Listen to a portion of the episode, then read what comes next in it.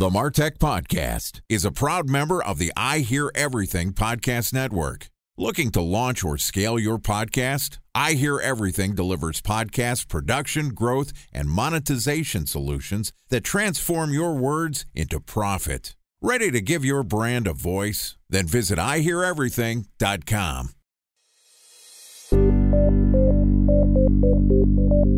From advertising to software as a service to data. Across all of our programs and clients, we've seen a 55 to 65% open rate. Getting brands authentically integrated into content performs better than TV advertising. Typical lifespan of an article is about 24 to 36 hours. If we're reaching out to the right person with the right message and a clear call to action, then it's just a matter of timing. Welcome to the Martech Podcast, a Ben J. Shap LLC production. In this podcast, you'll hear the stories of world class marketers that use technology to drive business results and achieve career success. We'll unearth the real world experiences of some of the brightest minds in the marketing and technology space so you can learn the tools, tips, and tricks they've learned along the way. Now, here's the host of the Martech Podcast, Benjamin Shapiro. Welcome back to the Martech Podcast. Today, we're going to continue our discussion about the strategy and techniques behind building your ideal customer database. Joining us again is Jordan Crawford, who is the founder of Scout, which helps companies acquire customers with postcards. Scout excels at helping companies deploy a full postcard marketing strategy from lists to personalized designs to measurement, including strategies like IP to address matching for personalized postcards that include unique directions to a physical address. And today, Jordan and I are going to continue our conversation about how to find your ideal customer by isolating their pain and how he's using that methodology to market via direct mail. Okay, here's another part of my conversation with Jordan Crawford, founder at Scout. Jordan, welcome back to the Martech podcast. Thanks for having me again. Excited to have you back on the show. Felt like we had a great conversation yesterday. And I think both of us were pretty fired up. We're like, hey, there's a there there. We're going to do a little work together because we both share the philosophy that targeting your customer isn't just around understanding who they are. It's about understanding their behavior and finding most of the time the acute pain point that they're going through to hit them with the right message at the right place at the right time you're taking this methodology and you're applying it in what I'd consider to be a, a, relatively unusual fashion. You're going through direct mail specifically through postcards and you're really reinvigorating what is an older marketing medium. Talk to me about what you're doing on the direct mail side and how are you figuring out which customers have pain and using postcards to get them to convert? First, let me take a little bit of a step back and talk about postcards as a general medium, and then I'll walk into some of the pain stuff. Does that sound good? Yeah, absolutely. There's junk mail, right? That's what it is, isn't it? That's how people feel about it. Yeah, I mean, I think that the kind of interesting thing, like any good marketing channel, it's like an ebb and flow, right? And the more people think that the channel's not right, the better chance you have of standing out. And so it's kind of this counterintuitive thing that works really well for us, right? It's a little bit more of an expensive channel. So that means that fewer people have access to it.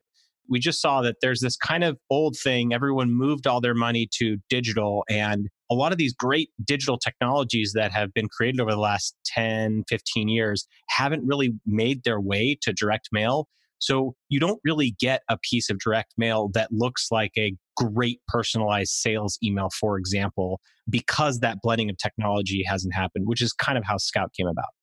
So there's a couple things to pick apart here. And for the record, I've done a little direct mail here. I worked at a laundry and dry cleaning delivery startup. And, you know, one of the things that we were doing is trying to reach people where they have their pain, which is at home, right? People that were urban dwellers that may or may not have a dry cleaner close to them or a laundry machine. So, hey, we're just going to send them a postcard. And you mentioned a couple things. One, direct mail is expensive. You have paper cost, printing cost, you have to create your collateral. And then the big one, you have to pay for the stamp, right? That's almost a dollar per piece. And so when you think about how many emails you would be sending, you wouldn't pay a dollar per email. You're paying a fraction of that. Talk to me about how you think about the cost of direct mail and how do you rationalize all the print and postage and creative development? I think that the key here it's that with addresses, if you're targeting services out of home, you can be 100% certain that you can reach 100% of your audience, right?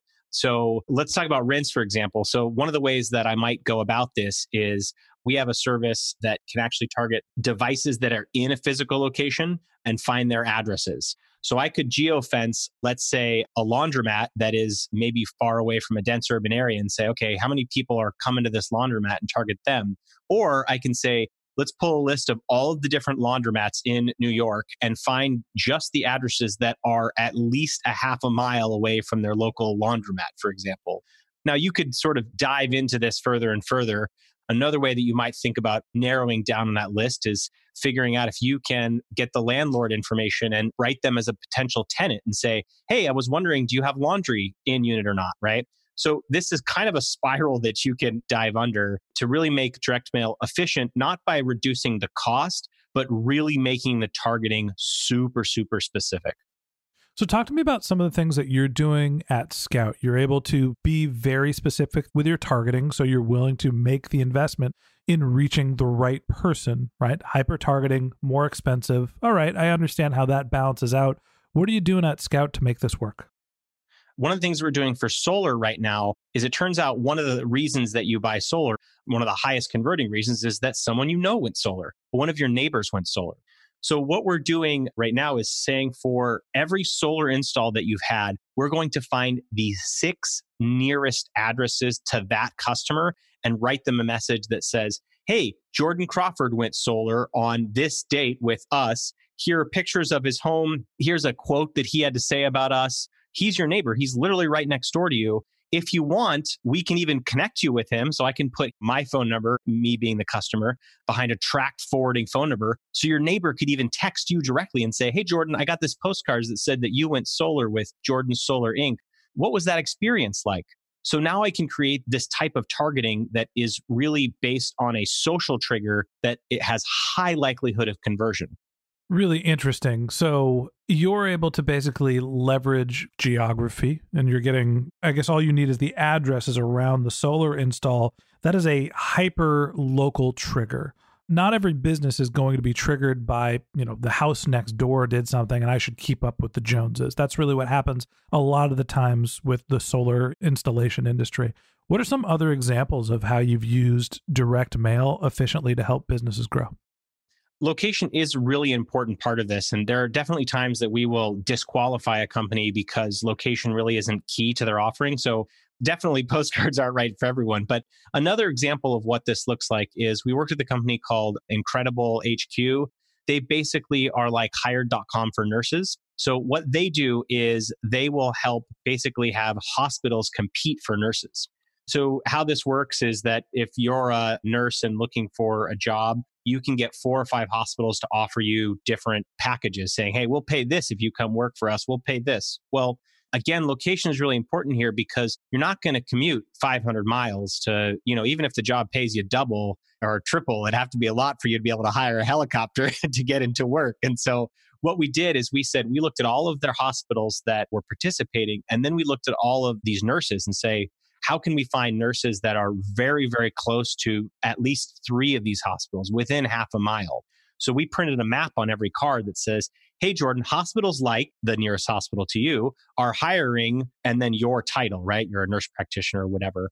So we were able to send a postcard that was really hyper relevant to them with hospitals they knew saying, hey, these hospitals are willing to compete for you. I think underlying here is the ability to include variables in print. And that's something that I'm not sure every marketer who isn't familiar with direct mail really thinks about. You're talking about inserting custom phone numbers, custom maps, variables, including job titles. Time for a one minute break to hear from our presenting sponsor, Mutinex. In 1919, John Wanamaker said, Half the money I spend on advertising is wasted. I just don't know which half. Well, the advertising landscape has changed since then, and instead of reaching your audience on two channels, you're probably reaching them on 20. Turns out John didn't know how easy he had it. But that doesn't mean that you should give up on striving towards marketing effectiveness. No matter how complex your marketing strategy is, Mutinex GrowthOS is the market mix modeling platform that measures the impact of marketing on your bottom line. Mutinex's market mix modeling platform calibrates your insights against the latest market conditions so you can make media and marketing investment decisions confidently and quickly. Ready to take your team from I think to I know? Then join brands like Samsung, ING, and Asahi who make better marketing decisions with Mutinex. Mutinex GrowthOS. Your best decision starts here. To learn more about Mutinex, go to mutinex.co. That's M U T I N E X dot co. Okay, here's the rest of today's interview.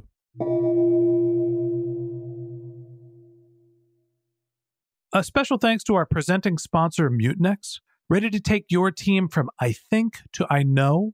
Then join brands like Samsung, ING, and Asahi who make better marketing decisions with Mutinex. Mutinex GrowthOS, the marketing mix modeling platform that makes measuring ROI fast, easy, and cost effective. Request a demo at mutinex.co. That's M U T I N E X.co.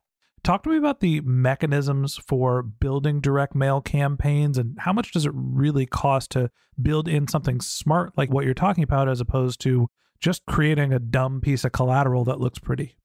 Well, I would say that the way that you think about this is like what's your LTV, right? If you've got a super high LTV, you can afford to basically do what's called EDDM, which is just blanket an area. Even if the conversion rates are super low, you don't have to be crazy personalized and that converts well. Right. That's EDDM is essentially zip code targeting. Exactly. Yeah. Stop me every time I use some weird direct mail jargon. no, no, no. It's cool. What's EDDM is every door direct mail is what it stands for. Yeah. So actually, we just launched a glossary on sendwithscout.com so you can find all these terms as we use them too often. Great. But yeah, so this is the kind of need that we found in the market is that you just didn't see a lot of this type of personalization out in direct mail. Most people, uh, because they were working with traditional printers, were focused on cost. How can we lower the price of the piece? How can we get from 0.596 cents to 0.495 cents? These really incremental small moves. We kind of think about that problem in the opposite way, where it's like, how can we drastically improve the targeting and personalization and measurement to just get way more out of your direct mail campaign? So you mentioned measurement. When I'm sending a physical piece of collateral to someone, no matter how targeted they are, most marketers would think about that as essentially a brand campaign, right? How are you actually tracking conversions and understanding whether the call to action is actually being accepted? So we do think about this in two sort of areas. There's the personalization piece to improve that conversion. And then the other piece is the conversion stuff. So to answer your question, we have like five or six sort of mechanisms we use for that for like Incredible Health, for example, and this actually works really well for podcasts, you just register a brand new domain and you forward that domain to a landing page with UTM parameters. So you know, especially if you're like a more obscure startup, you know for sure that they came from this campaign. We will also do things like tracked phone numbers where you can text and call and we uh, record the caller ID. We have unique URLs for every postcard. So if you go to that URL, we actually know which postcard you came from and we have a dashboard that shows you that. I think the thing that is most interesting is really our unique QR codes, which are backed by those unique URLs. And I hear a lot of people, well, QR codes, they're confusing, but you can use any Android or iPhone camera right out of the box and just point at that QR code, instantly scan it, and we're able to send you to a hyper personalized page. So, one thing we're exploring for solar right now is you'll be able to point your camera at a card and get data about your roof from space how many solar panels can fit on it, the size of it. We already have unsubscribe links on all of our postcards, so you can physically unsubscribe from a postcard, which is a nice growth loop for us. I thought physically unsubscribing was just crumpling it up and putting it in the circular file. well, I'll also include it in the podcast notes, but this is an example of one of my unsubscribe links. And the cool thing about it is there's a QR code here. What I'm seeing is a QR code that says if you want to unsubscribe, go here. Exactly. Yeah. So the interesting thing is that if it's a targeted campaign, that actually lands you to a page that already has your address pre filled in.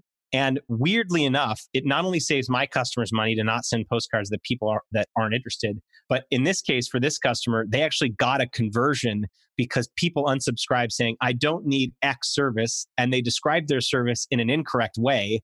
And we reached out to them and they said, Oh, I didn't know it was this. And they ended up becoming a customer. So it was kind of funny. That's maybe not a conversion strategy that we'd recommend here on the Martech podcast, trying to convert people that are unsubscribing from your emails or even your direct mail pieces. So, Jordan, when you come down to cost and conversion rates, how do you compare direct mail and what you're doing against some of, I guess, what we'd call the classic performance marketing channels or digital channels? Do you have a sense of how to benchmark direct mail compared to, you know, the Facebooks and Googles of the world? I'll definitely have conversations with marketers and say, well, you know, we're getting started. We haven't really tried Facebook or LinkedIn. And we almost off the bat will disqualify those folks. Like, unless you have a super compelling out of home case where you can't reach people on Facebook, like, you probably should have a really good understanding of who you're messaging, who your target is, and either be tapped out of channels or a case where your service is like especially effective to use direct mail. And let me give you two examples of what that looks like. So one of our customers is Common Energy. That was the card I was just showing you on the podcast visually, which which no one can see. I know makes no sense. I wasn't even looking. yeah. So how their service works is basically they will pay you money to go green. And it only works in certain areas of New York with certain zip codes, basically based on the electricity provider. Another example of this is a company called Sealed. And how they work is basically they upfront pay the cost to insulate your home and they take money on the electricity savings. So there's a bunch of really specific things at the home level that will qualify a prospect. That is like, would you use heating oil to heat your home? Was it built before 2000? And this is all amazingly rich data that I have access to if we're doing a direct mail targeting campaign. So those are just things that you can't get on Facebook or Google. So I guess the last question I have for you, we talked a little bit about what's the cost of direct mail, some of the ways that you're doing the targeting, how to run a campaign it's all based on this really, really specific, rich data, right? You have to understand the customer's pain to bring it back to our conversation yesterday. How are you getting access to whether someone's house was built before the 2000s? How are you getting access to what are the six addresses that are close to the house that you installed? How are you getting all of the micro moments of data that other suppliers may or may not have? this is the lost art of direct mail marketing. And this is kind of funny. We moved over to Facebook and everyone forgot about the killer data that is being and has been compiled about consumer behavior and information about houses, etc. The amount of rich data that exists online, either for free or paid, is incredible. And if you think about targeting at the home level, that's like number of pets, number of kids in the home, propensity to buy luxury goods. We did a campaign for a company called Wear Wone that was selling $300 leggings, and we targeted people that go to Barney's as an example and drove people into the store so I think that you'll really be the Acxiom's and Excelsiors of the world compile just insane amounts of data, not only on consumers, but on homes and at the address level. So I'd be happy to have a conversation with anyone about this too, but it really depends on the type of thing you're targeting. I've got a whole data team that actually works on saying, okay, if we're targeting areas or people, what does that look like? And in terms of like the six nearest addresses, that's some APIs that we will use to explore that. And Infogroup has a bunch of this good data too. I just assumed that that was brute force where you had a researcher looking at Google Maps saying, okay, here's one address. I'm going to go look at the, you know, two on each side and across the street. We almost had to do this. And we're actually exploring right now if those six nearest addresses we can use. It's an Infogroup API to just key in on the addresses on your street. So while the address behind you may be, from a distance perspective, closer than two addresses to your right, you may not know that neighbor as well as the neighbor that's like physically on your street. So these are the types of small tweaks that we think about when it's like, how can we make this one postcard more effective? And it's probably by sending to a neighbor you know than a neighbor you don't know super geeky, super technical, yeah, totally. super creative. I love it. I think it's an incredible use of a way of marketing that we don't necessarily think about as a modern marketing channel. And direct mail is incredibly powerful when you're trying to reach people when they're at home. And, you know, like I said, my last startup, you mentioned it was Rinse. It was one of the things that we tried to do is get to people where they are having pain Jordan, if you have a couple minutes, I want to continue this conversation and pick your brain about how we can figure out how to target people that are having pain related to the Martech industry. Can we stick around for one more episode? Yeah, you've convinced me. Great. Okay. Jordan, excited to continue the conversation with you. Thank you for extending the interview. And that wraps up this episode of the Martech podcast. Thanks to Jordan Crawford, founder of Scout, for joining us. In the last part of our conversation, Jordan and I are going to talk about how he advises us on how we can reach and create more value for the Martech community. If you can't wait until our next episode and you'd like to learn more about Jordan, you can click on the link to his LinkedIn profile in our show notes. You can contact him on Twitter. His handle is Invent It or Fix It, I N V E N T I T O R F I X I T. Or you could visit his company's website, which is Send with Scout, S E N D W I T H S C O U T dot com. Just one more link in our show notes I'd like to tell you about. If you didn't have a chance to take notes while you were listening to this podcast, head over to martechpod.com where we have summaries of our episodes, contact information for our guests. You can subscribe to our newsletter, send us your topic suggestions. We'll even answer your marketing questions live on our show. Of course, you can always reach out on social media. Our handle is martechpod on LinkedIn, Twitter, Instagram, and Facebook, where you can contact me directly. My handle is Ben J. Shap, B E N J S H A P. And if you haven't subscribed yet and you want a daily stream of marketing and technology knowledge in your podcast feed, in addition to the end of our conversation with Jordan Crawford, founder at Scout, we're going to publish an episode every day this year. So hit the subscribe button in your podcast app, and we'll be back in your feed tomorrow morning. All right, that's it for today. But until next time, my advice is to just focus on keeping your customers happy.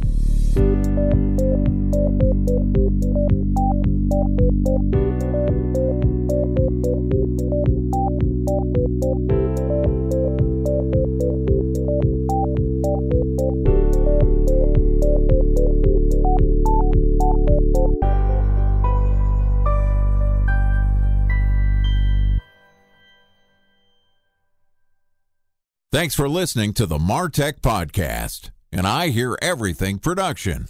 Looking to launch or scale a podcast like this one for your brand? Then visit iheareverything.com.